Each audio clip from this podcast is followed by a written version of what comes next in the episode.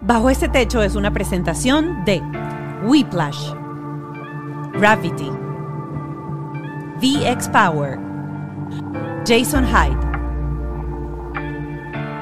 Auto Stick,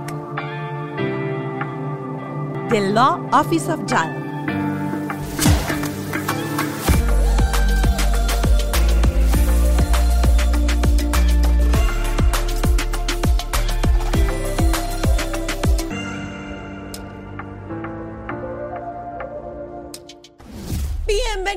Mi gente, mi comunidad hermosa debajo este techo. Hoy un programa. Voy a lanzar solamente esta frase. Te odio, mamá, me voy a ir a mi cuarto, voy a armar la maleta y me voy de la casa. ¿Te lo han dicho? ¿Alguna vez te han dicho que se van a ir de la casa? ¿Qué has hecho tú? ¿Los ayudas a hacer la maleta? ¿Los vas y le abres la puerta? Bueno, hoy nuestra invitada es Kerly Ruiz, presentadora de televisión, mujer de medios, tiene una hija de cinco años que se llama Gail, una mujer que emigró, que está haciendo carrera aquí en los Estados Unidos después de haber tenido una carrera súper exitosa en Venezuela. Y hoy hablamos de varias cosas. Una de ellas fue esa frase. ¿Cómo resolverlo? Aparte de eso, sé que hay mucha gente que le ha tocado emigrar de sus países y le ha tocado dejar a sus hijos en sus países de origen para labrarse un futuro y poder reunificarse después. De eso también conversamos en el programa de hoy.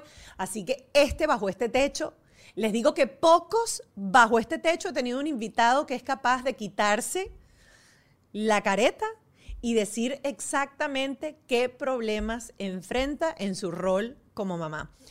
Este programa no sería posible sin mis queridos aliados, la gente de Whiplash, mi agencia digital, la gente de Gravity, nuestro estudio, Ken Medina, mi productor, y mi productor ejecutivo, Ale Tarémola. Recuerden seguirnos en nuestras redes sociales, aunque este programa se llama Bajo este Techo, nuestro Instagram es arroba bajo este podcast. Y también me pueden seguir a mí en arroba la Pascualoto. Y recuerden, Patreon. Estás entrando ahorita, no sabes qué es Patreon, porque yo me tengo que ir a otra plataforma y pagar 5 dólares, está empezando año nuevo. Quiero decirles que en nuestro Patreon nosotros tenemos una entrevista particular con un terapeuta. En este episodio está eh, Alessandra Lombardo. Vamos a hablar con ella acerca de todas las preguntas álgidas que surgieron dentro de este episodio y este terapeuta nos va a dar herramientas y nos va a guiar para poder, bueno, eso es como una terapia personal. ¿Estamos listos? Pónganse cómodos, eh, agarren aire, eh, porque este, este episodio promete. Aquí lo tienen. Y así, como por arte de magia, después de la presentación, está con nosotros Kerly Ruiz, sentada aquí en Bajo este Techo, hoy conversando de mamá a mamá. Más me parece súper interesante esta conversación porque hace meses tuve al papá de la criatura aquí hablando. Al papá de la bendición. De mamá a papá, aquí sentado. Eh, Kerly, obviamente lo primero tu, tu, proceso de embarazo y tu proceso de tener a tu nené, tu proceso de mudarte, siempre ha sido muy conocido, sobre todo por nosotros, el público venezolano. Si hay alguna persona que no es venezolana, bueno, en la presentación lo dije, Kerly es una mujer súper conocida de medios, conductora de televisión. Eh, y todo ese proceso, desde tu barriga hasta el sol de hoy, ha sido muy compartido y Gail es una figura de los medios ya, o sea, yo creo que pocos niñitos tienen la cantidad de seguidores que tiene tu hija. Sí. ¿Qué fue lo más complicado? Y yo quiero arrancar porque yo te veía y habías dejado a tu nena de un año, un año y unos mesecitos en Venezuela, para venirte a un país, arrancar de cero. Yo decía, yo no sé si yo hubiese podido hacer eso y si me hubiese atrevido a hacer eso, porque cuando uno hace esos cambios, todo es una incertidumbre. Tú no te viniste para acá con un contrato súper sólido, que tú digas, ya, listo, tengo casa, carro, chofer, etcétera, muchacha que me cuida el niño, me vengo. Fue bien difícil, ¿no? Lo, como lo has dicho, em, la vida de mi hija desde la barriga ha sido bien mediática, porque cuando yo salí embarazada de Gail, estaba en un show en Venevisión, eh, portadas. Entonces, durante los meses de mi embarazo, el público le agarró un cariño inmenso a Gail. Y eran de los que iban al canal en la colina a llevarle un regalito desde un tetero, unos escarpines, un lacito. Además que yo me enteré que estaba embarazada de Gail cuando tenía tres meses Yo no sabía que estaba No, embarazada. yo necesito que, tú- que alguien me explique, porque yo siempre he preguntado eso. ¿Cómo esa mujer parió y no sabía que estaba embarazada? Y a los No. siete meses fue que le dijeron, ay, usted, lo- usted no tiene un retraso. Usted... Siempre he tenido desarreglos hormonales porque, bueno, yo me he sometido a muchas dietas, el estrés, hacía mucho ejercicio y tenía como un descontrol de, de mi periodo. Entonces yo pensé que tenía, era un retraso, descontrol. un descontrol. Recuerdo que tuve uno de los eventos en mi Venezuela, hice todo lo que te dicen que no debes hacer durante un embarazo. Me pinté el cabello, me monté en una moto, hice los ejercicios de peso fuerte cuando hacía pierna, todo lo que te dicen que puedes perder a tu bebé, pero cuando tu bebé se aferra a la vida... Ella dijo, yo aquí Yo. salgo. Y te cuento, Mónica, yo estaba usando hormonas de crecimiento porque yo quería estar súper fitness embarazada. Cuando yo me entero, me cae toda la culpa, siento el dolor de madre que dije tantos años buscando a mi hija porque yo duré dos años y medio buscando a Gail. Ajá. De hecho, Israel y yo estuvimos en proceso de colocación para una niña que queríamos Ok. en nuestro hogar. Y en ese proceso es cuando yo me entero que estoy embarazada. Entonces yo sentía tanto desear a mi hija y yo he cometido todos los errores que una madre eh, primeriza puede cometer en una barriga. Desde pintarme el cabello, hacer todo lo que te dije. Cuando voy al ginecólogo me dice, ¿qué te estás poniendo tú? Quemadores de grasa, hormonas de crecimiento, todo. Pues mi niña tan hermosa, la placenta rechazó todo lo que yo podía estar consumiendo en ese momento para estar fitness. Protegida. Y mi hija es una niña sana, una niña alegre, una niña bendecida por toda la familia y muy querida. Y el médico te, te dijo en algún momento, mira, vamos a hacer un test, vamos a hacer una amniocentesis Sí. para ver si... me lo hicieron eh, enseguida y por eso yo me enteré que estaba embarazada y que era una niña. De inmediato, Claro, todo claro. fue de un solo golpe. Es una niña, eh, viene sanita, sus cromosomas, todo está perfecto. Wow, qué estás susto. embarazada. ¿Cuánto tiempo te espe- esperaste entre que te hicieron la punción y te entregaron la- el resultado? Que esos fueron los días esos los- mismos días porque el médico me decía, mira, no hay un estudio científico que demuestre que esta inyección que tú te estás poniendo pueda tener alguna reacción o alguna consecuencia sobre el feto. Pero es que ya va, o sea, claro, tú tomas vitamina C y la lees por detrás y dice, no se si estás embarazado o estás lactando. O sea, pero, pero eh, ni cualquier hierba, ni cualquier cosa. O sea, Nada. como que ahí ellos dicen, vamos a curarnos en salud. Si usted se decidió tomar esa vitamina C, es problema suyo. Por eso es que te digo, hice todo lo que no debía hacer durante un embarazo. Entonces empezó, empecé yo a, no quiero usar tacones, no quiero hacer ejercicio, no quiero hacer nada de esa culpa de madre. Y si me tenía que hacer un ecosonograma a la semana, me hacía tres con diferentes doctores. Fue un chequeo donde yo decía, ¿cómo está la niña? ¿Cómo la ves? ¿Cómo está formada? Pero fue, fue un embarazo bien eh, sabroso porque todo el equipo que yo tenía en ese momento de compañeros consentían mucho a, a mi barriga. No hice dieta, comí sabroso. Mi mamá me hacía, me acuerdo, una arepa de zanahoria con mucho queso y me decía, Kerly, tú no comes, tienes que comer por esa niña para que nazca grandota y saludable. Fue un embarazo muy bonito. Cuando nace Gail, la anécdota es que el piso donde yo eh, tengo a Gail, el piso de la clínica, no pudieron ocupar todas las habitaciones por la magnitud de gente que iba a visitar a Gail. Porque yo, a mí no me importó, yo quería que todo el público conociera a Gail. El primer día hubo 400 personas en mi habitación y yo fui por cesárea. O sea, tú no puedes hablar porque te llenas de gases, pero yo salí muy digna, maquillada y bella del, del quirófano. Ya va, no, no, no, no, aquí tenemos que rebobinar un poquito. Ya va, ya va, ya va. O sea, Ya entiendes por qué tú abriste, así. no, no, no. Tú dijiste en la clínica, mire, todo el que llegue aquí abajo Puede pasar. y lo dijiste en tus redes. en mis redes y llegaban autobuses con muchachitos y fanáticos. Entonces estaba Si uno, uno no quiere ver a nadie, uno no quiere ver ni al marido, uno que déjame en paz. Yo estaba, mira, Mónica, mi maquillador, que en ese momento era Alfredo Alvarado, llegaba a las 5 de la mañana, me maquillaba, me peinaba y me decía, este es el look de hoy, porque hoy llega la prensa, llega la gente, y teníamos a Gail en su cunita y la gente pasaba y se hacían un selfie. Siga, siga. Y mi hija no estaba vacunada, te podrás imaginar, yo tómense fotos con la niña. ¿Tú cobraste? ¿Tú sabes la plata que si hubiese cobrado, creo que ya Gail tuviese la universidad aquí en Harvard paga. La gente pasaba, se tomaba fotos con Gail, las enfermeras venían y decían, todavía podemos pasar por las redes. Y yo, sí, vengan, vengan, vengan. Estuvimos cuatro días yo así, de gente rotando para conocer a Gail. Por eso es que bueno, que ¿Qué Gail es así, fue esa? En Clínicas Caracas. Dios Pero fue una santo. experiencia súper, súper bonita. Bueno, mi hija eh, cumple el año, yo me separo estando embarazada, todo el mundo lo sabe. Pasamos un proceso de separación durante mi embarazo, nace mi hija, ya entendimos que la relación no funcionaba, pero bueno, por el bien de nuestra hija tenemos una, una relación maravillosa. Yo decido venir, venirme a los Estados Unidos y me vengo yo primero, porque venirse a este país es bien complicado y como tú lo dices, a mí me salió trabajo en una radio. Yo ni siquiera sabía, Mónica, qué era ese contrato. Para mí eso era el contrato de mi vida y a mí me hacen la despedida en Benevisión por todo lo alto y me dicen, te, me voy a un mega show de un programa de radio. Cuando yo llego acá, no era ningún programa de televisión, era un programa eh, con una camarita Era donde yo tenía digital. que digital, donde yo tenía que ser tipo de DJ, cambiar la música y me dijeron, usted tiene que conseguir tantos clientes, si usted no consigue estos clientes, a la semana está despedida. Y yo me vengo sin mi hija, sin mi familia, a buscar un mejor futuro y la gente eso no lo sabe. Claro. Cuando llego acá, yo digo, esto no es lo que yo quería, pero yo sigo, yo puedo, porque yo soy una mujer bien así, retadora, me gustan los retos. Cuando llego Israel me dice, bueno, Kerly, eso no es así. O sea, tú no puedes llevarte a Gail en esas condiciones, las condiciones no están dadas. Tú te lo hubieses querido, o sea, tu, tu intención era traértela. Sí, pero la verdad cuando yo llego aquí y me encuentro con otra realidad, primero que me alquilan una casa que me dicen, eso es cerquita de tu trabajo. Mi trabajo era aquí en El Doral y la casa era en Homestead.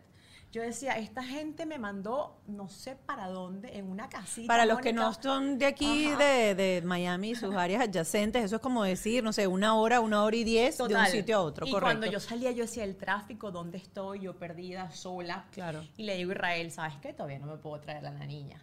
Este trabajo no lo entiendo mucho, el sueldo a lo mejor no alcanza, yo tengo que a lo mejor buscar otro trabajo part-time, eso es lo que la gente no sabe, porque creen que llegan al sueño americano perfecto y que uno llega perfecto a este país y definitivamente no empezar desde cero. Porque yo es que te digo- criticaron, te criticaron yo, mucho yo como no, mamá. no, yo por- nunca por digo que es redes. empezar desde cero, Mónica, porque uno viene con eh, trabajo, experiencia, ¿no? Pero, pero sí, bueno, en otro país bien complicado.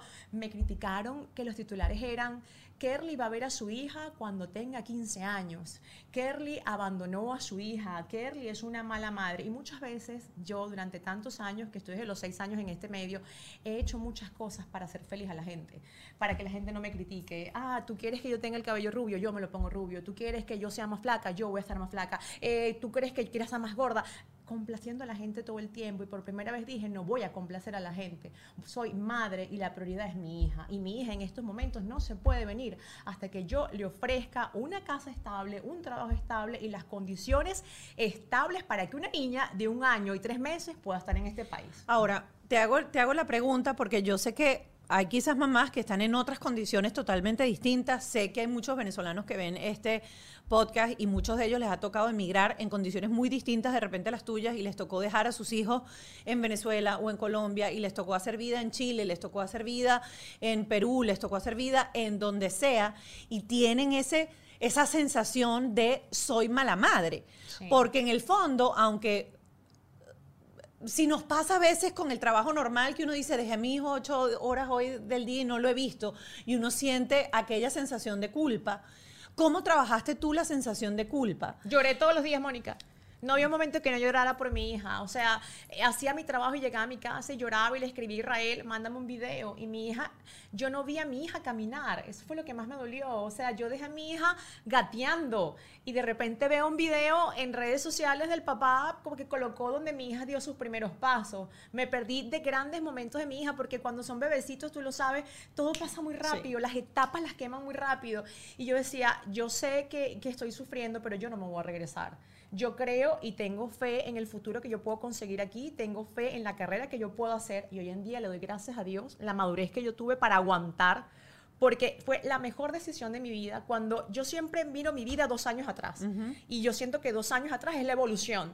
Miro, mi vida atrás y digo, estoy logrando todo lo que yo he querido, veo a mi hija feliz, veo a mis padres felices acá porque me los traje después, dos señores, un señor de 82 años, una señora de 80 años y una niña de 5 años en mi casa, tengo tres bebés en mi casa y yo soy mamá, papá de esas tres personas en la casa. Y digo, lo logré, yo pude, lo logré, gracias a Dios no le hice caso al periodista que me criticó, gracias a Dios no le hice caso a la persona que me señaló pensé por mi familia y puse a mi hija en prioridad por encima de cualquier cosa.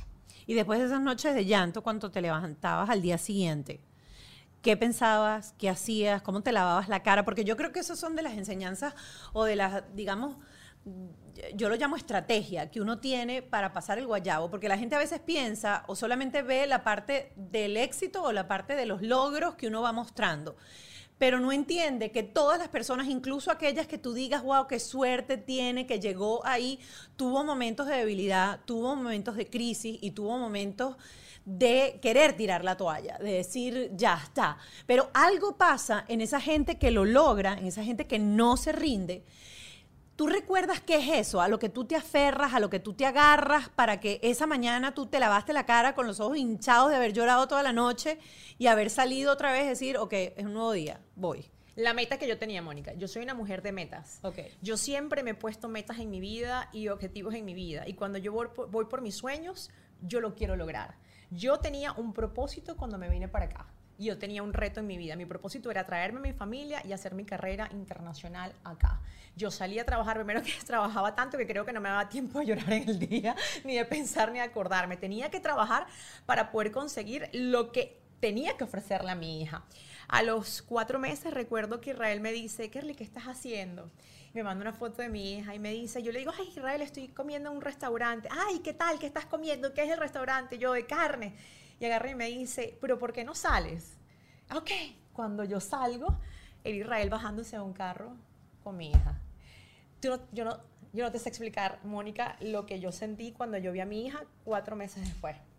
O sea, Dios mío, yo la abrazaba y yo no podía creer que tenía a mi hija otra vez de regreso conmigo acá, con mi mamá, con mi papá, y que el esfuerzo durante cuatro meses valió la pena. Y la abracé muy fuerte, recuerdo que estaba muy chiquitica, muy chiquitica, y recuerdo que solamente vino por una semana. Fue muy, muy complicado. Y Israel me decía, "Mm, la voy a regresar a Venezuela unos días más hasta que concretemos algunas cosas y te la vuelvo a traer. Yo decía, si se la lleva y no vuelve a venir otra vez, ¿qué va a pasar si Gail se regresa a Venezuela y no, no vuelve? Pero gracias a Dios, a los dos meses tuve mi hija ya para acá. Pero unos seis meses. Sí. Eh, hay un- una servilletica aquí, vamos a llorar en el programa, vamos a llorar a moco tendido. Eh, me imagino, o sea, nada más cierro los ojos, imagino ese momento y es como te digo, a mí me costaba mucho leer los comentarios y, y- y yo no podía entender cómo había tan poca empatía, Sí. Porque es que el amor de una madre es el amor de una madre. A mí no me vengan a decir que, o sea, muy poca gente puede, puede decirte que le importa un pepino a sus hijos y lo que le importa es su desarrollo o su futuro o su estrella o el hombre con quien está, etcétera. ¿Cómo hacías en esos momentos? Porque yo sé que hay mucha gente que está separada de sus hijos en Sí. este momento. Eh, y que la relación con sus hijos es a través de un teléfono.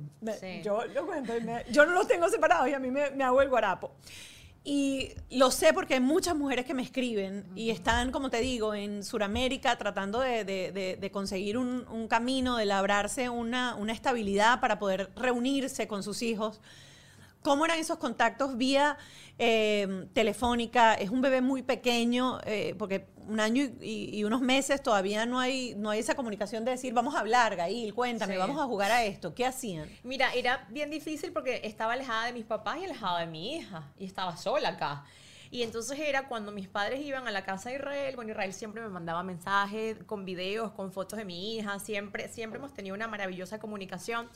Pero mi mamá recuerdo que me llamaba, entonces me veía a mis viejitos con mi hija y recuerdo es a mi hija sentada en las piernas de mi papá y los tres me saludaban y me decían, hija, ya vamos a estar pronto juntos, vamos a estar pronto, pronto juntos. Mis papás se vinieron primero y como te digo, ya a- a la semana ya Gail estuvo conmigo y la historia, bueno, ya el Ya resto todos la la conocen. conocemos. Sí, Qué- y, y Gail y yo somos bonito. inseparables. Yo soy inseparable con, con mis padres. Yo, eh, para quienes me conocen, yo vivo para arriba y para abajo con mis papás, no de ahora, de toda la vida. Mi mamá y yo hem- hemos sido muy unidas y yo también con mi papá. Y los tres somos muy unidos y con el favor de Dios, que mis padres me duren muchísimos años, me ayudan mucho con Gail acá. Yo trabajo muchísimo, Mónica. Aquí tú lo sabes, son horas trabajando y trabajando y trabajando. Y si yo no contara con el apoyo de mis padres, yo no pudiese tener a Gail acá. Yo no tengo pareja, yo no estoy casada, no tengo una pers- Y el papá de Gail vive en Venezuela, no vive acá. Entonces es bien complicado decir que este fin le toca al papá, este fin me toca a mí. Claro. O sea, la parte fuerte me toca a mí como mamá y mis papás me ayudan mucho en la crianza de mi hija. Vamos a hablar un, un poquito de eso, de, de las crianzas, porque de paso tú tienes dos papás que son muy mayores, prácticamente. Mayores, sí. O sea, ya a mí me da risa porque tus papás son como tus abuelos, Sí. que es como yo voy a ser de mis hijos, porque yo parí a mi hija, la de ahorita, a los 45. Sí. O sea, yo voy a ser abuela también. no van a tener muy activa, pero tal cual. Este, la diferencia y la, brecha generacional entre el tipo de crianza de esa época y la crianza que ahorita se está gestando, esta crianza consciente, respetuosa, etcétera, es otra cosa. ¿En qué sientes tú que afecta ese tipo de crianza que uno quiere implementar ahorita y lo que quiere hacer que tu hija pase el mayor tiempo con los abuelos, porque los abuelos son los consentidores. Sí, totalmente. Los abuelos son los que dicen sí, lo que, ay, pero si no lo quiere hacer ahorita, que no lo haga ahorita, que lo haga después, o tu mamá sabe que tiene que ser. Mi mamá es fuerte. Tu mamá sigue siendo Y fuerte. créeme que el consentidor es el papá. Mm. Entonces, el gran dilema de la crianza de Gail es cuando va a Venezuela. Porque entonces tú ves al papá con Gail metido en la piscina a las 12 de la noche, Gail disfrazada de sirenita metida en una piscina. Entonces, y aquí llega y ya le dice el papá, no, no hagas tarea, ¿para qué, Gail? Y Gail, yo no quiero hacer tarea. Y aquí llega y entonces el- mi mamá y yo somos, haga las tareas, Gail, y tipo como, como, como me criaron a mí, Mónica. Siete de la noche se apagan todas las luces y todo el mundo a dormir. La carricita quiere estar como con el papá ya de rumba, porque la casa de Israel es una eterna rumba. Entonces yo veo a mi hija a la una de la mañana rumbeando con las hermanas, y mi hija tiene cinco años, la hermana 18, y son las rumbas, y Gail es una adolescente más. Ya va, tú Entonces- acuestas a tu niña a las 7 de la noche en si mi haces casa, así. en mi casa es así. Y Tú mi me puedes es- pasar el dato, por favor, que el mío son las nueve y media y yo estoy, te lo ruego, por el amor de Dios, Marca, acuéstate.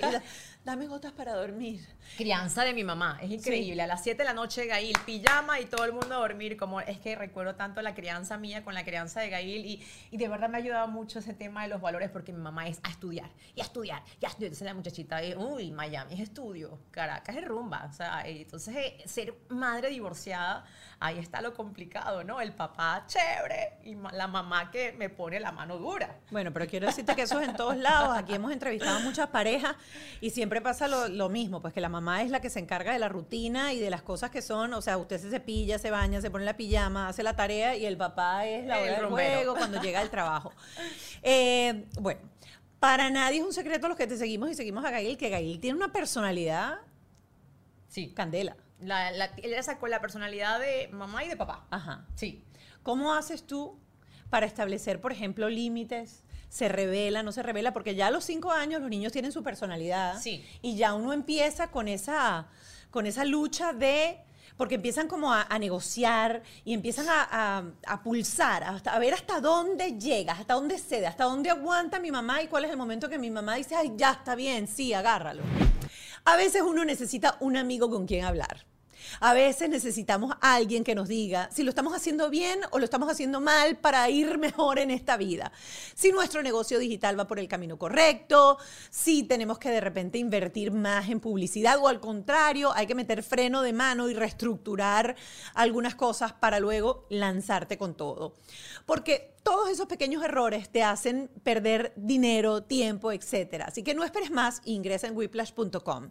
Si ya tienes camino recorrido o estás comenzando de cero, no importa, ellos te ofrecen una asesoría súper completa para emprendedores y grandes empresas también que quieran marcar un antes y un después en su negocio y por supuesto, lo que nos interesa más son los ingresos. Además tienen un workshop donde te entrevistan, se meten hasta la médula analizando cada detalle de lo que haces para darte luego soluciones, soluciones efectivas que casi siempre tienen que ver con tecnología.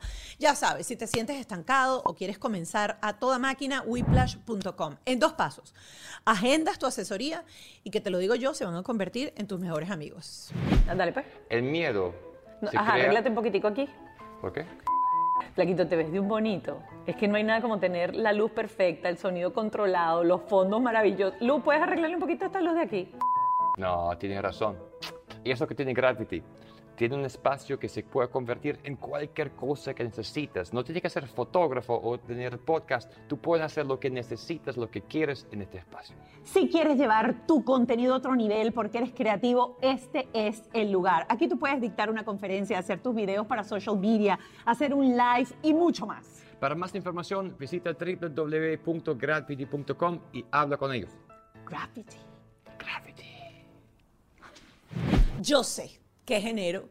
Yo sé que cuando tú te ves en el espejo te ves este caucho que uno tiene aquí, porque es que cuando llega enero Los excesos de diciembre están ahí. Ahí está el vinito que te tomaste, ahí está el pancito que te comiste, ahí están las hallacas, ahí están los bollitos, los tamales, todo está acumulado ahí. Pues quiero decirte que el mejor regalo que te puedes dar en enero para volver a tu peso es VX Power, que es la plataforma vibratoria número uno del mercado. Si haces ejercicio sobre la plataforma, y puedes buscar en mis redes, tengo varias rutinas de ejercicio que yo hago sobre ellas vas a trabajar 10 minutos, pero eso va a equivaler a una hora en el gimnasio. Además trae sus propias ligas para que trabajes brazos también, no solo la parte de abajo. Te va a ayudar a perder peso, a ganar masa muscular, a tonificar la piel. Te va a ayudar a aumentar la, la vitalidad, te va a ayudar a eliminar el estrés y te va a ayudar también a controlar los dolores musculares. Así que ya lo sabes. Entra en www.vxpower.com. Si estás viendo esto en YouTube, agarra tu celular y haz scan del código QR que tienes ahí. Vas a ir directo a la página de VXPower. Puedes llamarlos también al número que ves en pantalla, 305-290-261. Aprovecha las ofertas y ponte en línea con VXPower. Una de las conversaciones típicas cuando nos sentamos aquí los inmigrantes es, ¿cómo sacaste tú los papeles? ¿Quién te hizo a ti el asilo? ¿Cuánto tiempo tienes esperando por ir a corte? Todas esas preguntas siempre están entre nosotros hasta que logramos tener lo que tanto deseamos, que es el green card o luego la ciudadanía. Yo te voy a poner a la orden a este abogado que se llama Juan Antonio Lozada de Law Office of JAL eh, para que preguntes, para que te asesores. Si tienes ya un abogado y tú dices, bueno, pero ya yo tengo un abogado, te voy a invitar a que lo sigas, porque ellos publican información toda la semana y así tú vas a echar un ojo si la persona que te está llevando tu caso lo está haciendo como debe o si tienes que cambiarte y tener una segunda opinión.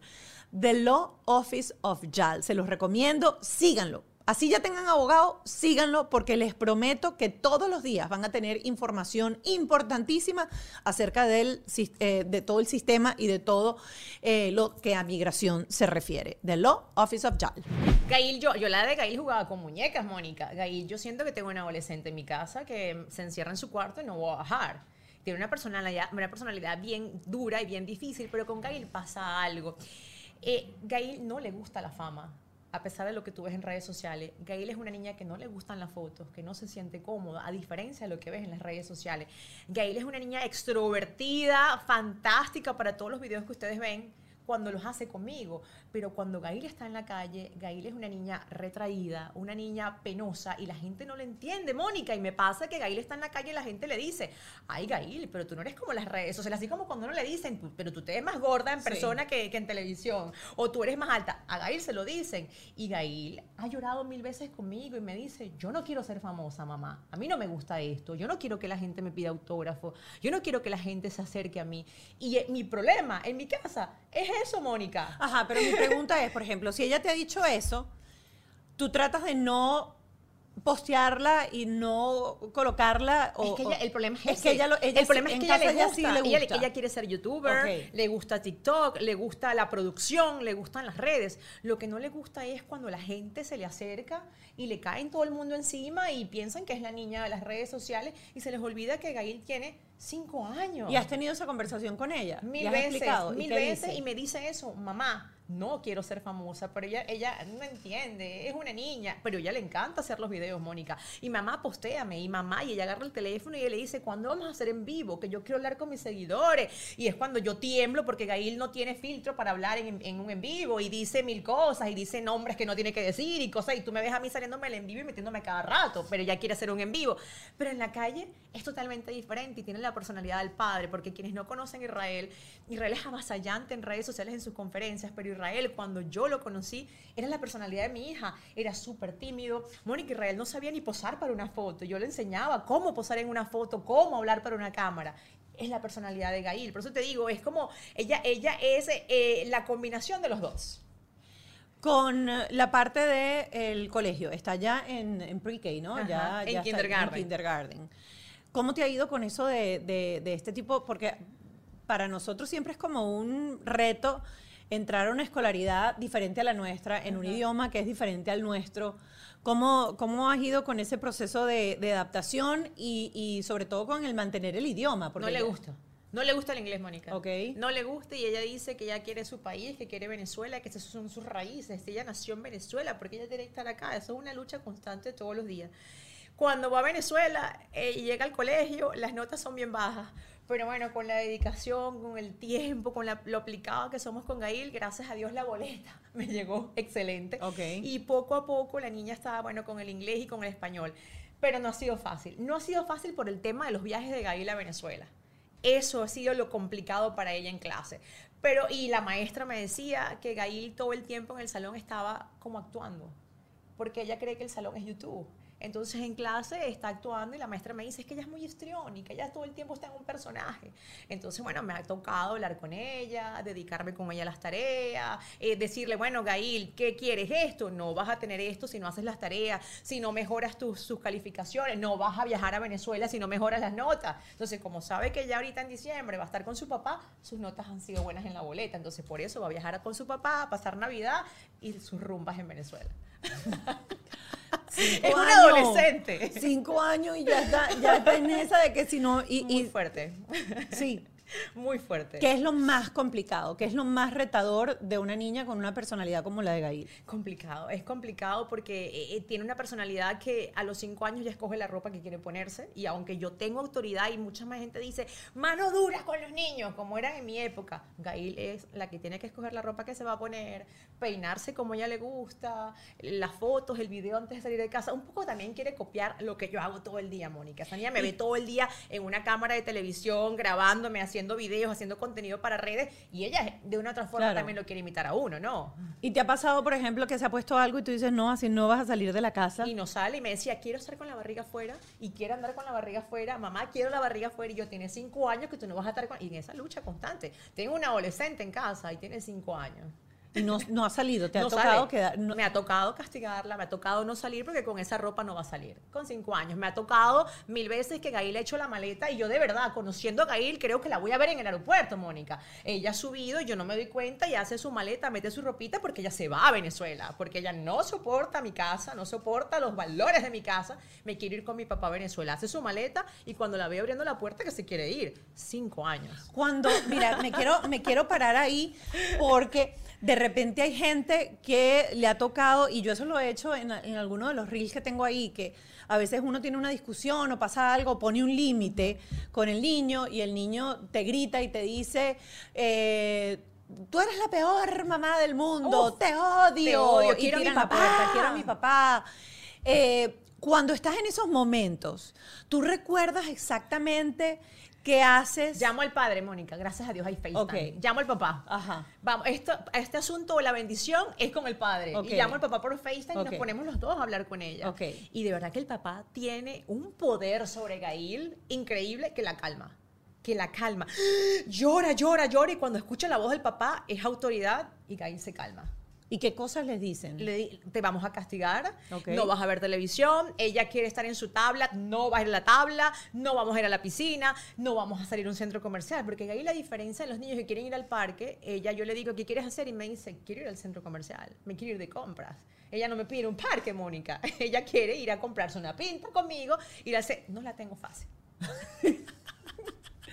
No, pero es bueno saberlo porque de repente hay gente que utiliza la de, ok, cuando me dice eres la peor mamá, te odio. Los psicólogos dicen que generalmente los papás no tenemos que engancharnos del significado literal de la frase porque el niño no te está diciendo exactamente te odio, sino que está pasando un momento de desbalance emocional no sabe lo que siente por dentro, siente mucha frustración, siente mucha rabia y a veces dice eso. Imagínate, a ti te dice, me voy a ir de la casa. Me voy de la casa, me voy de la casa. Un día también, Gail, eh, yo estaba bañándome y cuando escucho la puerta, y yo, mamá, ¿dónde está Gail? Ella quería copiarme, se puso una ropa de ejercicio y iba a trotar por toda la 41 aquí en el Doral. La agarramos en la garita con el vigilante, que el vigilante, la niña está aquí. Gail cree que es una adolescente. Y mi mamá y yo detrás de Gail buscándola porque ella iba a trotar por la calle 41 en el Doral.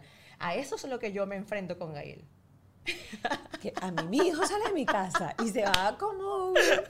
Y lo agarra el señor de la carita y me muero del susto. Sí, esa es Gail. Cuando pasa eso, por ejemplo, ¿qué haces? se castiga realmente. Yo Ok. la castigo. Yo la castigo. Ok. O sea, la castigo y ella me dice, pero si estoy haciendo la misma que tú, estoy haciendo ejercicio, la vida saludable, porque es que la carricita sabe cómo enfrentarme. Castigada, Mónica, vive castigada en su cuarto, sin televisión, y, y Gail tiene un carácter fuerte y te dice, no me importa, castígame, no me duele. Es retadora. Y mira que yo he hablado con psicólogos y todos dicen, mano dura con ese muchacho. Yo me acuerdo que mi mamá tenía un zapato que tenía GPS. Mi mamá me lanzaba el zapato y donde yo me escondiera el zapato llegaba. Y ahora es la generación de cristal, que el zapato le pegas con el zapato al muchachito y el niño va a crecer con traumas. Pero yo no tengo trauma. Yo crecí como una niña correcta. Y a veces, bueno, pero yo, yo digo, bueno, no le voy a lanzar el zapato que me provoca, porque me provoca Claro. a veces. Pero bueno, le aplico otras cosas, castigarla, no ve televisión, no vas a salir, te quedas en la casa. Ahora que, eh, ¿cuándo fue? La semana, hace unas semanas estuvimos hablando con eh, Sally de Rogatis y el esposo, y estábamos hablando de un momento en donde ese niño que es retador saca a los papás de quicio y, se empie- empiezan a enfrentar a gritos. Ustedes llegan a ese punto así que de repente dice, me estoy gritando, ¿qué pasó Sí. aquí? ¿Tu mamá te gritaba, necesitaba gritarte a ti o tú eras ¿Qué? mucho más dócil? Mi mamá con los ojos me los movía y ya yo estaba asustada.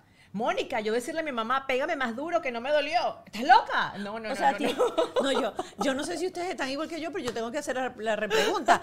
A ti ella te dijo un día, pégame más duro que, que no no me me dolió. dolió. Y Mónica, y mucha gente dice, es que a esa niña le falta mano dura. No, no es mano dura. Israel y yo tenemos carácter con Gail, pero es una niña con una personalidad fuerte y en una generación diferente. Porque yo sentía que mi mamá, yo le decía a mi, eso a mi mamá y Mónica, no te quiero contar lo que mi mamá me podía hacer. No, nosotros somos la de la, La generación, generación de que te de- saco los dientes y te llevo y te pago el ortodoncista, no me importa. y no me importa. Mi mamá me hacía con los ojos y ya yo estaba asustada, chorreada. Gail no. Gail con los ojos te dice, sí, dime mamá. ajá, Cinco años. Yo digo, Dios mío, yo siempre le he dicho al papá, cuando Gail tenga 10, yo soy la que la voy a llevar al aeropuerto para Maiquetía. Yo no sé qué va a pasar con Gail adolescente. Yo me imagino que mucha gente que nos está viendo ahorita debe estar diciendo porque les pasa lo mismo. Yo sí creo que eh, algo, algo nos está faltando en ese proceso de cambio entre la educación de la generación de nosotros a todos estos cambios que están basados obviamente en fundamentos neuropsicológicos, por lo cual es- se sabe que es súper importante la validación de las emociones, etcétera, pero yo sí siento que hay como una, una brecha que todavía está hueca y está vacía y estamos tratando de aplicar técnicas sin tener el conocimiento Total. al 100% de cómo lo debemos hacer y, y- y- y cómo, y cómo aplicarlo. Por eso además que me estamos pasa algo, Mónica. La castigo y yo le levanto el castigo a los 10 minutos. ¿Por No- qué? No sé, no la quiero ver llorar. Es una cosa y, y Israel me dice, si la castigaste, el castigo va sin perder la autoridad. Pero yo soy la primera que los 10 minutos, vamos, Gail, sale de ese cuarto. Voy, le abro la puerta y sale de ese cuarto y abrazo a mi hija y ando con ella y yo misma soy y me voy de shopping con Gail. Eh, Me falta autoridad. No sé si es porque, bueno, paso el día trabajando, paso el día en la calle y, y no quiero que cuando estoy con mi hija sea un castigo. Sientes culpa. Siento culpa, totalmente siento culpa, esa es la realidad. Eh, nosotros tenemos aquí un segmento que es porque lo digo yo. ¿Qué cosas te decía tu mamá que era porque lo digo yo? Y aquí no se chista, aquí usted no tiene ni voz ni voto. ¿Y en qué cosas tú, con tu preadolescente, logras decirlo, Gail, porque lo digo yo? Ya sabemos que lo de la ropa es porque lo digo yo y usted no sale con la barriga fuera, cosa que te agradezco que lo haga, porque me parece que una niña de 5 años con la barriga fuera, o sea, como No, tampoco. Si no. está vestida la sirenita, disfrazada, te lo acepto, porque tenga el ombligo afuera, pero si no, no. Pasa que mi mamá y yo vengo de un papá militar Ok. Y mi mamá es maestra, es docente y estudié en un preescolar militar y un colegio de monjas toda mi vida. O sea, mi crianza fue bien, fuerte. Yo creo que la- las monjitas que, que me formaron cuando me ven en televisión dirán, Dios mío, esto estaba aquí en este colegio, porque de verdad, Mónica, mi educación de primaria y bachillerato fue fuerte, fue con las monjas. Y yo recuerdo que mi mamá y mi, mi papá eran, nunca me dejaron ir a una fiesta. Mis papás nunca me dejaron llevar amiguitos a mi, a, mi, a mi casa. En mi casa no habían pijamadas. Yo recuerdo que mi fiesta de 18 años, que yo me quería ir a una discoteca, eran todas las amigas de mi mamá que tenían 60 años, igual que ella, y me picaron una torta. Y eso fueron mis 18 años. Fue una crianza a la antigua, porque mis papás son mayores. Mi mamá me tuvo cuando ella tenía 41 años y mi papá 40 y tantos. O sea, eran ya unos señores mayores. Son Gracias, señores gracias. mayores. Me, me acaba de decir vieja. Ya lo sé, una señora mayor. Está Una bien. señora mayor. Y con Gail, y con Gail yo he tratado de ser un poco más más dócil con ella. En mi casa, si hay pijamada, eso sí, yo no dejo que Gail vaya a la casa de nadie si yo no estoy. Eso no existe. El tema que Gail me dice, mamá, nos vamos este fin de semana a Disney con unos amigos, eso no va a pasar. eh, mamá, yo tengo una fiesta y entonces nos vamos con la mamá de no sé quién en el carro todos juntos. Eso no va a pasar, Mónica. Pero has hecho, por ejemplo, fíjate, interesante esto. Han venido niñitas a quedarse en tu casa y a hacer sleepover en tu casa. Pero yo no digo que Gail vaya a la ¿Tú casa de nunca has dejado a nadie. Gail fuera? No existe a menos que yo vaya. Soy muy mamá gallina. Ok. Gail no va si yo no estoy. y nunca te he preguntado, mamá, porque yo no puedo ir. Ella la- sabe que no. Y yo si no mando a mi mamá o mi Eso es papá. porque lo digo yo, Porque lo digo yo. Mando a mi mamá o mi papá. Yo realmente cuido mucho a Gail en ese tema. cinco años. Tiene ¿Has cinco pensado años. en un futuro, no sé, cuando tenga ocho, diez, vas a, vas a hacer la misma regla o de repente ya conoces más a las No, mamás de las amiguitas? Igual, eh, nunca, nunca confío quién está en esas casas, Mónica. Es- he leído tantos casos eh, de temas con los niños que me da mucho miedo. No dejo a Gabriela en ningún sitio que no esté, su, eh, no esté yo, su abuelita o su abuelo o no esté su papá. Ella tiene una regla. Ella viaja con su mamá, con su papá o con sus abuelos o con su hermana. Y ella sale es con nosotros. Ella no sale con amiguitos ni con ningún extraño. Esa es la regla de mi casa. Mira, entrando ya un poquito eh, a los temas de, las pataletas y los berrinches, y lo quiero tocar contigo porque tienes una niña retadora, una niña con mucho carácter, eh, y eh, estás llegando a los cinco años, que es cuando ya supuestamente empiezan a aprender a autorregularse y a controlarse. Me río porque eso no. Gail nunca ha quemado ninguna etapa. ¿No? Yo, eh, la- la- la- los terribles dos, los terribles Los tres. ha los- pegado con todos todo. los- ella, ella ha juntado todas las edades. ella va para seis años y es una niña. buena. Cuando hace una pataleta o un berrinche, ¿tienes alguna manera de, como dicen, desescalar la situación o sencillamente vas, va- vamos dándole, vamos dándole, eh, vamos, como vaya viniendo, Hay vamos negociaciones. Es, Ok. incre- es increíble que hoy en día, con una niña de cinco años, hay que negociar. ¿Te funciona la Me negociación? funciona muchísimo la negociación, escucharla. Hablo mucho con ella. Gail, ¿crees que esto es correcto? Gail, ¿crees que por qué está pasando esto? Gail es una niña que le gusta hablar y conversar. Ok. Ella al principio es retadora, tiene un carácter fuerte, pero al final ella habla conmigo y se abre. Mira, mamá, hice esto por esto, hice esto porque no me gustó. O si no, también le da a la víctima. Ustedes no me quieren, nadie me quiere, mi abuela no me quiere, nadie, el mundo no me quiere. Y me aplica la de que mi papá es mejor que tú. Pero cuando está en la casa del papá, mi mamá es mejor que tú. Y, y, y- Gail se victimiza muchas veces. Pero la negociación en la casa funciona mucho con ella. Cuando se victimiza, ¿qué haces? Es que No, pero es que bueno, no importa. Pero es bueno de repente saber, porque dentro de esta conversación yo sé que va a salir algo que alguien está viendo y dice, yo también Mira, estoy separada, Mónica, ella se me pasa lo mismo. Cada vez que mi hija pasa el fin de semana en casa, mi papá llega el lunes acá y empieza otra vez, mi amor, cepíllate en mi casa de mi papá. Yo hago lo que yo quiero, mi papá es mejor. Ella se victimiza, pero es que el problema, creo que el, el psicólogo es para mí, Ajá. más que para Gail. Porque cuando ella se victimiza, yo doblego. Ese es el problema. Pero sabes que eso, lo que estás diciendo es una gran verdad y la gente a veces piensa que cuando uno tiene hijos es al psicólogo, eh, uno tiene que mandar a los hijos al psicólogo. Y estaba hablando justamente hoy con una neuropediatra que se llama Karina Castro Fumero eh, y ella me hablaba y me decía es que el problema es el adulto, porque el adulto es la guía de la relación. Entonces yo estaba hablando y le decía, bueno, pero es que esta generación de cristal, estábamos conversando como con cierta cosa, eh, porque quer- quería hacer un en vivo con ella, hablando de lo importante que era eh, cablear las emociones correctamente de los niños. Y al final ella me llegó a la conclusión de que, Mónica, el problema es que quienes están cableando emocionalmente a los niños son adultos que vienen con trauma, que vienen con, con una cantidad de problemas emocionales y que no tienen las herramientas para cablear a los niños. Entonces, y, y la pregunta es, ¿nuestros padres no tenían esos problemas, Mónica? Nuestros padres no arrastraron todos esos problemas. ¿Por qué, por qué nuestra crianza fue diferente a los Porque también niños? nosotros, ella, nosotros venimos de una generación, por ejemplo, de padres que decían, le voy a dar a mis hijos todo lo que yo no tuve. ¿Tú no escuchaste eso Sí, de tus papás? totalmente. Entonces, claro, nosotros también somos una generación en donde, dígame, yo que vengo de un papá posguerra, mi papá es europeo, nació en la posguerra, y toda esa generación de repente que dijo, yo le voy a dar a mis hijos todo lo que yo no tuve, hizo que nosotros seamos una generación medio complicada para conseguir las cosas, Sí. con problemas de autoestima durísimos. Este, venimos de una generación en donde tu papá te decía si eres flojo, si eres bruto. Otra cosa que oí de una psicóloga y tiene razón, cuando tú insultas a tu hijo, tu hijo no te va a dejar de amar jamás, pero se va a dejar de amar él. Sí. y empieza a tener problemas de autoestima. Tenemos problemas para conectarnos con nuestras parejas. Somos una generación con un alto índice de suicidio, donde mostramos que estamos felices en las redes y al final tú dices, pero ¿cómo es eso que se pegó un tiro anoche? Sí. Entonces, yo estaba en esta conversación con ella porque a mí me cuesta mucho entender, porque soy justo esa generación de cambio, como que si uno no se siente traumado, uno tiene trauma supuestamente. Entonces, yo sí siento que a veces es importante eso que decía ella, el que tiene que ir a terapia es el padre. Totalmente. Para que el padre entienda qué tiene que hacer y pueda ser un buen educador. Y más en estas generaciones, que son mucho más complicadas, que son una generación de tecnología. A mí me cuesta negociar con Gail el tema del Internet. Y es una niña que aunque yo tengo YouTube Kids, para ella aprendió a pasarse al YouTube normal y a bajarme todas las aplicaciones y usar mi tarjeta y pagar todo. Es una niña que me cambia el idioma en la tabla y me cambia el contenido y aprendió a hablar con Siri. Y Te voy, a, te voy a invitar a que veas un episodio con la gente de Tequifan.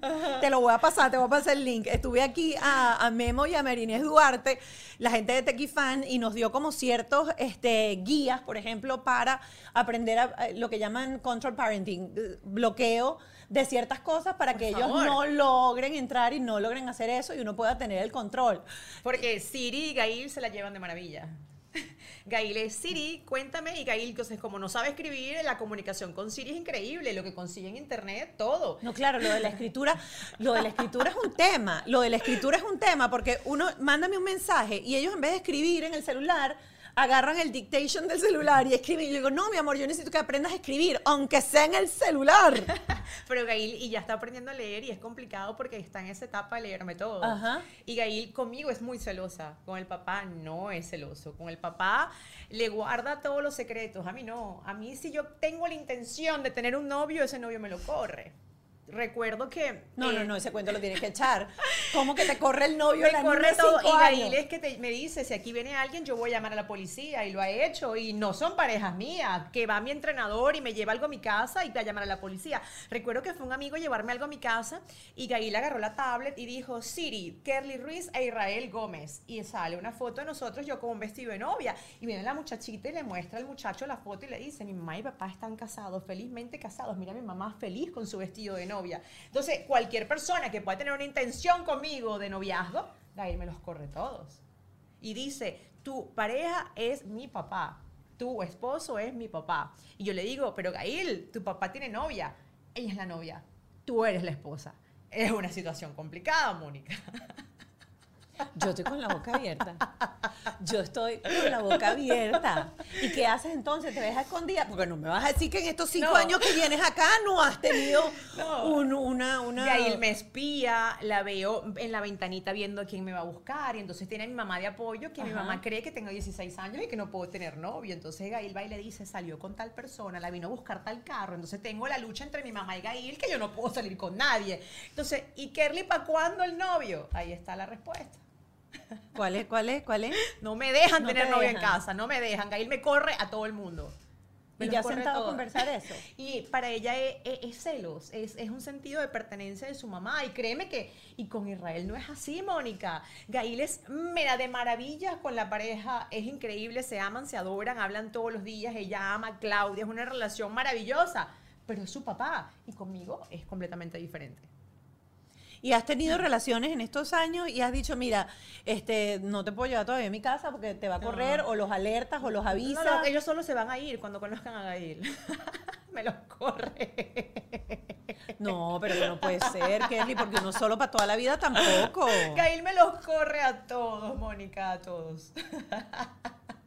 ¿Te has buscado alguno que tenga hijos también? Que tú dices, bueno, de repente, o sea, yo tengo la mía, pero tú también tienes los tuyos. Entonces, es Sí, bueno, que- creo, que, me- creo que, que lo he intentado, pero no ha llegado, no ha llegado Mónica, no ha, No ha llegado, esa persona, no ha llegado. el indicado. El Y tienes conversaciones con ella, porque yo sí creo, nos estamos riendo de eso, pero eh, también lo hemos hablado aquí en, en programas, creo que fue en el de, en el de Antonio Tor- Torrealba, que, que tocamos ese tema, de que qué pasa cuando eh, a tu pareja no le gustan tus hijos y no los quiere y es perfectamente cabe porque tú te vas a enamorar, o sea, la persona que va a llegar a tu vida se va a enamorar de ti, no se tiene por qué enamorar de Gail.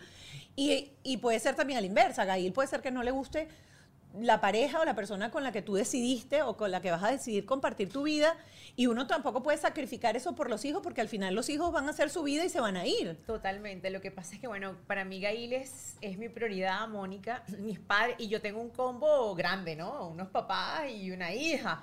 Y, y créeme que sí, que sí lo he intentado. Y, y lo que pasa es que creo que estoy en una etapa de mi vida que estoy muy enfocada a mi trabajo. Estoy en una etapa de mi vida muy enfocada en la crianza de mi hija y, estar con mis padres que sí tienes razón, eh, la, soledad pega, a los momentos de que quieres estar con alguien pega, pero creo que, no sé, creo que la parte del corazón como que la parte un poquito. Yo, bueno, sé que no, nos conocemos, no somos íntimas amigas, pero si yo fuera amiga tuya, cercana, y estuviésemos en el pantry de mi casa y estuviésemos conversando, yo sí creo que eso lo, o sea, tiene que ser muy sutil, pero sí deberías trabajarlo, Sí. porque si hay algo que hemos conversado aquí y que esto es un programa de parenting en donde queremos ser mejor versión de padres cada día, es que tanto papá como mamá, ese no es el rol principal de nuestras vidas. Sí. Eso es uno de nuestros roles. Y debemos guardar y debemos cuidar ese espacio para nosotras, hoy que somos dos mujeres aquí conversando, para nosotras como mujeres. Y nuestro espacio no solamente entonces como profesional, sino nuestro espacio como mujer. Sí. Eh, y creo que eh, las mujeres como tú, que son mujeres separadas, que eh, tienen hijos con una expareja, la tienen doblemente difícil Sí. Porque a veces pasa eso, te enfocas en tu rol de mamá y estás en tu rol de mamá y te enfocas en tu rol de trabajo y se te olvida durante muchos años entender que hay un rol de mujer que tiene que ser cubierto y llega uno de repente a los, no sé, cuarenta y pico, cincuenta y uno dice, wow, Estoy sola. Estoy sola. Eh, y ahora... y Miami ahora- es una ciudad complicada, Mónica, para conseguir pareja. Sí, es es una muy ciudad complicada. muy complicada, más nosotros que somos del medio, es más complicado todavía. Que trabajamos, y más con el horario que yo tenía hace dos meses. Que, ¿Con quién iba a salir parándome a la una de la mañana? Tenía que decirle a esa pareja a las 5 de la tarde me tengo que ir a dormir, eh, porque a la una de la mañana me tengo que parar a ir a trabajar y los fines de semana lo que quiero es estar con mi familia y dormir. Y dormir, claro, o sea, claro, creo que claro, le di claro. como prioridad durante dos años ay, al trabajo que tenía en ese momento. ¿Y tienes un nuevo plan ahorita que tienes nuevo horario? Sí, estoy súper feliz en un nuevo show en Unimás, en Siéntese quien pueda. El show que me encanta porque es entretenimiento, es lo que he hecho eh, todo- todos estos años de carrera. Agradecida con Telemundo, que estuve dos años porque estaba en otra faceta totalmente diferente a lo que había hecho toda mi carrera, en un horario difícil, pero con un equipo maravilloso. Fueron dos años de aprendizaje. Eh, yo añoraba, eh, yo anhelaba estar en- en- trabajando en esa cadena. Se cumplió mi sueño, bueno, pero esto es ciclos y este país es así, empezando poco a poco, poco a poco, hasta llegar donde uno quiere estar, ¿no? Kerly, te agradezco enormemente que te hayas sentado aquí y hayas abierto una, un tema de conversación que por lo general no se toca en los medios. Eh, fue súper grata la, la Si conversación. tienes Sé- un psicólogo, necesito preguntarle algo. no te preocupes que terminamos esta conversación aquí, en este episodio de Bajo este Techo, y les recuerdo que tenemos una plataforma paralela que se llama Patreon, son 5 dólares al mes, y ahí vamos a tener una eh, sesión de entrevista con un terapeuta. Hoy vamos a preguntarle muchísimas cosas, y creo que todas las que son mamás solteras, que estaban enganchadas y estaban viendo este episodio, tienen que ir a juro al Patreon, porque aquí hay mucho que preguntar. Las negociaciones, qué hacer con una hija rebelde, por favor, yo le tengo que preguntar lo de que la niña agarra la maleta y le dice, mamá, me, Me voy. voy. para el aeropuerto. A mí me da un soponcio, me muero del Y estrés. pregúntale, por favor, porque lo necesito, lo necesito, porque no sé qué contestarle a Gail. Y mi reacción fue, pregúntale a tu papá. Eh, hace dos días me dijo, mamá, ¿qué es el sexo? Yo eso se lo pregunté a mi mamá cuando tenía, no sé, 15 años, Mónica. Y me dijo, sí, mamá, lo escuchaste bien. ¿Qué es el sexo? Y yo me fui por sexo femenino o sexo masculino. Y me dijo, no, mamá, ¿qué es el sexo? Se lo vamos a preguntar al terapeuta. Así que si quieres enterarte de todas estas preguntas, tienes que irte ya para el Patreon con Kerly Ruiz. Un millón de gracias, por haber estado aquí conmigo. Muchas gracias, gracias por la invitación. De verdad que a veces nos hace falta tener este tipo de conversaciones porque me identifico contigo porque eres madre, porque eres una mujer del medio, porque eres muy eh, dedicada a tu familia, Mónica, porque te he admirado y respetado todos tus años de carrera y eres una mujer que también en este país ha luchado desde abajito hasta llegar donde quieres estar. Entonces es muy sabroso tener esta dinámica con personas que uno se identifica, ¿no? Qué rico, yo también, yo también. Así que bueno, nos vemos en el Patreon. Gracias por haber estado aquí con nosotros. Bajo este techo fue una presentación de Whiplash Gravity, VX Power, Jason Hyde, Auto Stick, The Law Office of JAL.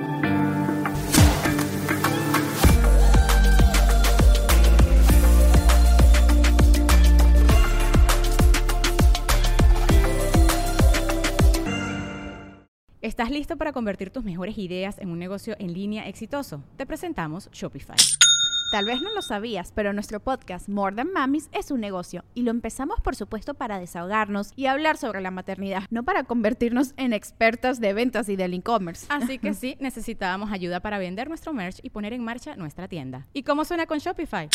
Llegó otra venta. Shopify es la plataforma de comercio que está revolucionando millones de negocios en todo el mundo. Ya seas un emprendedor desde tu casa o desde donde sea, Shopify es la única herramienta que necesitas para iniciar, administrar y hacer crecer tu negocio sin dificultades. Con Shopify puedo gestionar pedidos, envíos y pagos desde cualquier lugar, brindándote toda la información y estadísticas de tus ventas al detalle. Regístrate para un periodo de prueba con tan solo un dólar al mes en shopify.com barra sonoro, todo en minúsculas. Ve a shopify.com barra sonoro para llevar tu negocio al siguiente nivel. Shopify.com barra sonoro. With Lucky Land slots, you can get lucky just about anywhere. Dearly beloved, we are gathered here today to. Has anyone seen the bride and groom? Sorry, sorry, we're here. We were getting lucky in the limo and we lost track of time. No, Lucky Land Casino, with cash prizes that add up quicker than a guest registry. In that case, I pronounce you lucky. Play for free at LuckyLandSlots.com. Daily bonuses are waiting. No purchase necessary. Void where prohibited by law. 18 plus. Terms and conditions apply. See website for details.